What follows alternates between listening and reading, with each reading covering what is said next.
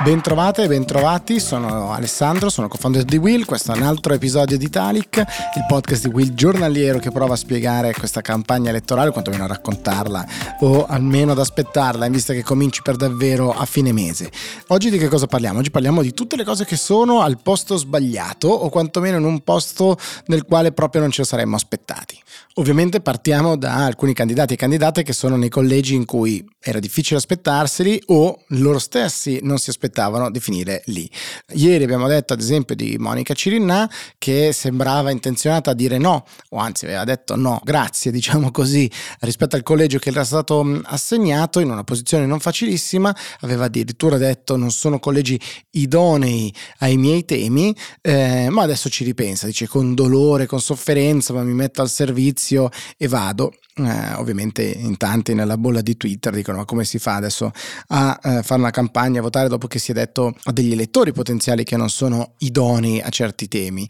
eh, e soprattutto insomma se si vuole allargare dato che i temi sarebbero quelli dei diritti. Però ci sono anche cose positive seppur mh, attese diciamo mh, magari in altri collegi, ad esempio eh, Abubakar Sumaoro che è un sindacalista e un attivista che combatte, che si è molto prodigato e lo fa ancora oggi contro eh, il caporalato malato, in particolare nel sud Italia, che invece viene candidato in un collegio eh, a Modena eh, e quindi un po' lontano, ma forse per assicurargli una più agile elezione, dato che dovrebbe essere un collegio più facile. C'è poi l'inseguimento tra Renzi e Berlusconi, Berlusconi eh, che era atteso a Milano e quindi Renzi aveva detto mi candido a Milano, Berlusconi si candida a Monza, quindi forse Renzi lo seguirà anche a Monza, chi lo sa, certo che sarebbe interessante vedere se i successi successi del Monza hanno ancora l'effetto che magari hanno avuto in passato i successi del Milan. C'è da dire che alle ultime comunali ha vinto il centro-sinistra a Monza nonostante la promozione in Serie A, quindi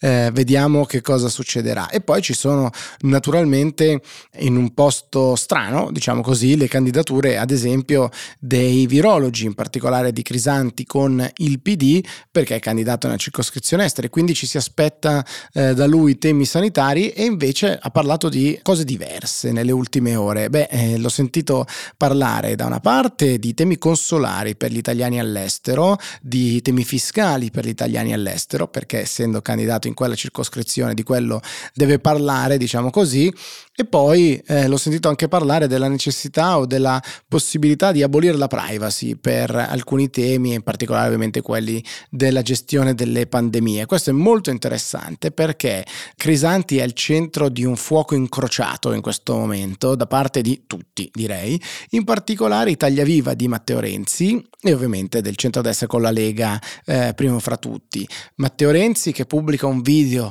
eh, di sé che interviene forse in qualche eh, emittente televisiva e dice eh, fosse stato per Crisanti, eh, insomma, ha proposto lockdown illiberali e se tornasse lui eh, finiremmo in lockdown per ogni raffreddore come avviene in Cina. E eh, dall'altra parte Salvini che invece rilancia un video eh, di un virologo padovano che dice di aver, dire, di essere lui il maestro di Crisanti, avendolo lui chiamato come allievo in diversi momenti della carriera accademica e di Crisanti dice che non è un esperto, un virologo che non ha pubblicato molto, ma che è un esperto di zanzare. Questo viene rilanciato ovviamente dal centro-destra più che sbagliati o giusti, sicuramente incrociati ci sono i temi. Eh, molti esperti, commentatori dicono ah, ehm, ci si accanisce appunto sui temi della pandemia, ad esempio sul virus, ma oramai sono molto lontani, se non per una nicchia del mondo Novax, sovrarappresentata in televisione, sui giornali, ma poco presente nella, eh, diciamo, nella società civile, nel potenziale elettorato, e poco invece ci si concentra sui temi dell'inflazione, sui temi della crisi energetica, del caro dell'energia. Ebbene, quello che succede è che appunto in tanti attaccano, ad esempio il, il centrosinistra, su questi temi, sulla candidatura di Crisanti, chi invece prova a parlare dei temi di inflazione e di crisi energetica lo fa per uscire dall'angolo in cui è stato messo, in particolare parlo in questo momento di Fratelli d'Italia, dopo ehm, la pubblicazione di un video di una giovanissima Giorgia Meloni che nel 96 eh, racconta della sua posizione su Mussolini dicendo che è un buon un politico che tutto quello che ha fatto l'ha fatto per l'Italia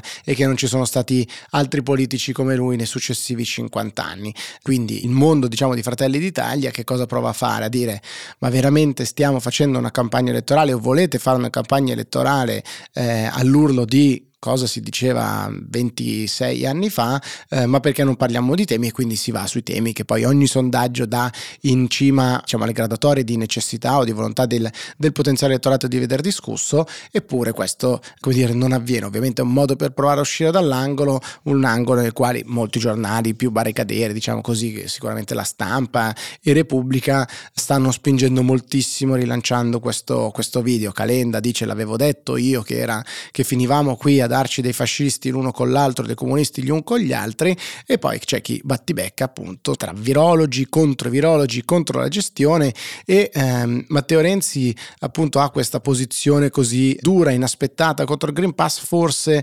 per, come dire, ammiccare un pochettino al mondo di centrodestra e qua c'è una prima chicca di giornata perché sicuramente non, non ce lo aspettavamo eh, in questo posto eh, ed è il retweet di Carlo Calenda a Elon Musk per chi è appassionato di Twitter direi che è il non plus ultra dei due twittatori eh, compulsivi in un certo modo perché? perché Elon Musk il fondatore di Tesla di SpaceX e di tante altre realtà twitta nella notte ha twittato di tutto, tra cui anche che si voleva comprare il Manchester United e qualcuno ci aveva anche creduto, ma ha anche twittato di essere a favore della parte sinistra del Partito Repubblicano e della parte destra del Partito Democratico. Ecco, e Calenda dice mi suona familiare questa cosa, quindi un retweet tutto particolare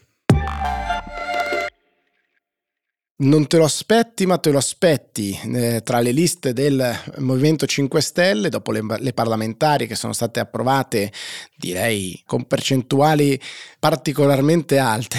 diciamo così, eh, perché credo abbia preso intorno al 90% alla proposta dei candidati di mm, eh, Giuseppe Conte, il listino, diciamo così, di Giuseppe Conte viene approvato, tra questi anche eh, alcuni magistrati. Non è certo la prima volta che il Movimento 5 Stelle ha nelle proprie file magistrati, magistrati antimafia, tra cui anche Federico Cafiero De Rao. Eh, in molti però, tra cui Chicco Testa in primis sottolinea su Twitter ad esempio eh, come sia un po' strano e quindi di nuovo al posto sbagliato forse o sicuramente inatteso che un magistrato come De Rao che si sia espresso in passato molto su temi di rifiuti in favore di termovalorizzatori ad esempio sia candidato nel mondo 5 Stelle che invece eh, su questo ha fatto una battaglia proprio negli ultimi giorni del governo, del governo Draghi. Quindi anche questo proposta diciamo e posizionamento interessante ed inatteso.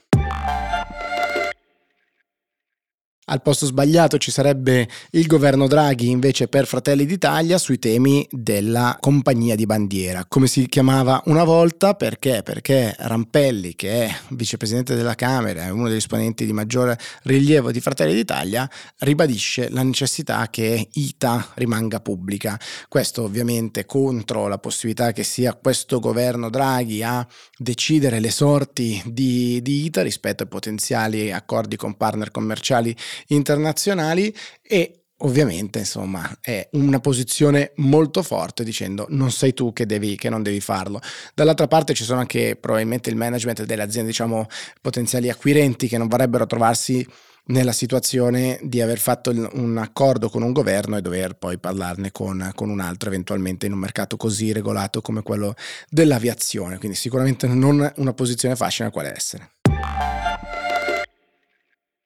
terzultimo, ma diciamo il, l'ultimo più di, di, sostanza, posizionamento inaspettato, e beh, eh, sulla prima pagina di domani, questa mattina, c'è il programma di domani per riempire il vuoto di idee. Quindi Stefano Feltri decide di prendere il proprio giornale e nella assenza, secondo lui, nei programmi elettorali di ricette eh, vere contro invece ricette basate solo su due ingredienti, promesse irrealizzabili perché troppo costose o complicate e variazioni marginali rispetto all'esistente, questo scrive all'inizio del suo eh, editoriale, allora propone di fare una cosa innovativa in un certo senso e quindi di pubblicare quotidianamente semplicemente alcune idee, 10 proposte di un programma ideale di, di domani e poi caricarlo come delle petizioni su change.org sperando che insomma si possa poi realizzare qualcosa. E la prima è di Edoardo Zanchin sul tema del deficit di edilizia sociale. Ce ne sarebbero almeno eh, come deficit di almeno 200.000 alloggi, circa la metà di coloro che vivono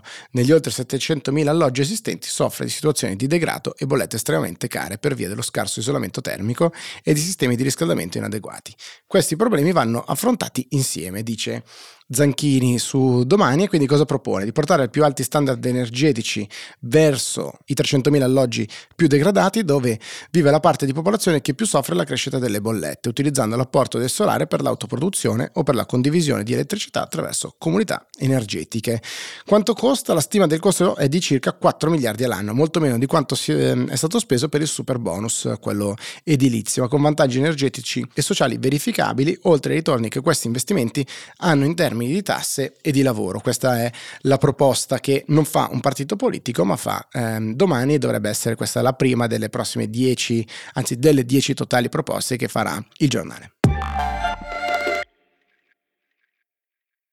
Non è al posto sbagliato perché non c'è, eh, ma non c'è Briatore nelle liste dei candidati del centrodestra, dice non mi candido, ma spero nella vittoria del, del centrodestra. E quindi come dire ha una sua chiara collocazione mm, che però non è una collocazione all'interno delle liste. E da ultimo invece sicuramente sono al posto sbagliato due giovani che sono stati filmati o si sono filmati, si sono fatti riprendere mentre facevano sci nautico a Venezia. E questa cosa ovviamente non l'ha presa bene il eh, sindaco Brugnaro che quindi ha offerto una cena a chiunque aiuti sostanzialmente a scoprire e a individuare chi sono questi giovani che lui definisce due imbecilli prepotenti che si fanno beffa della città. A chi li individua offre una cena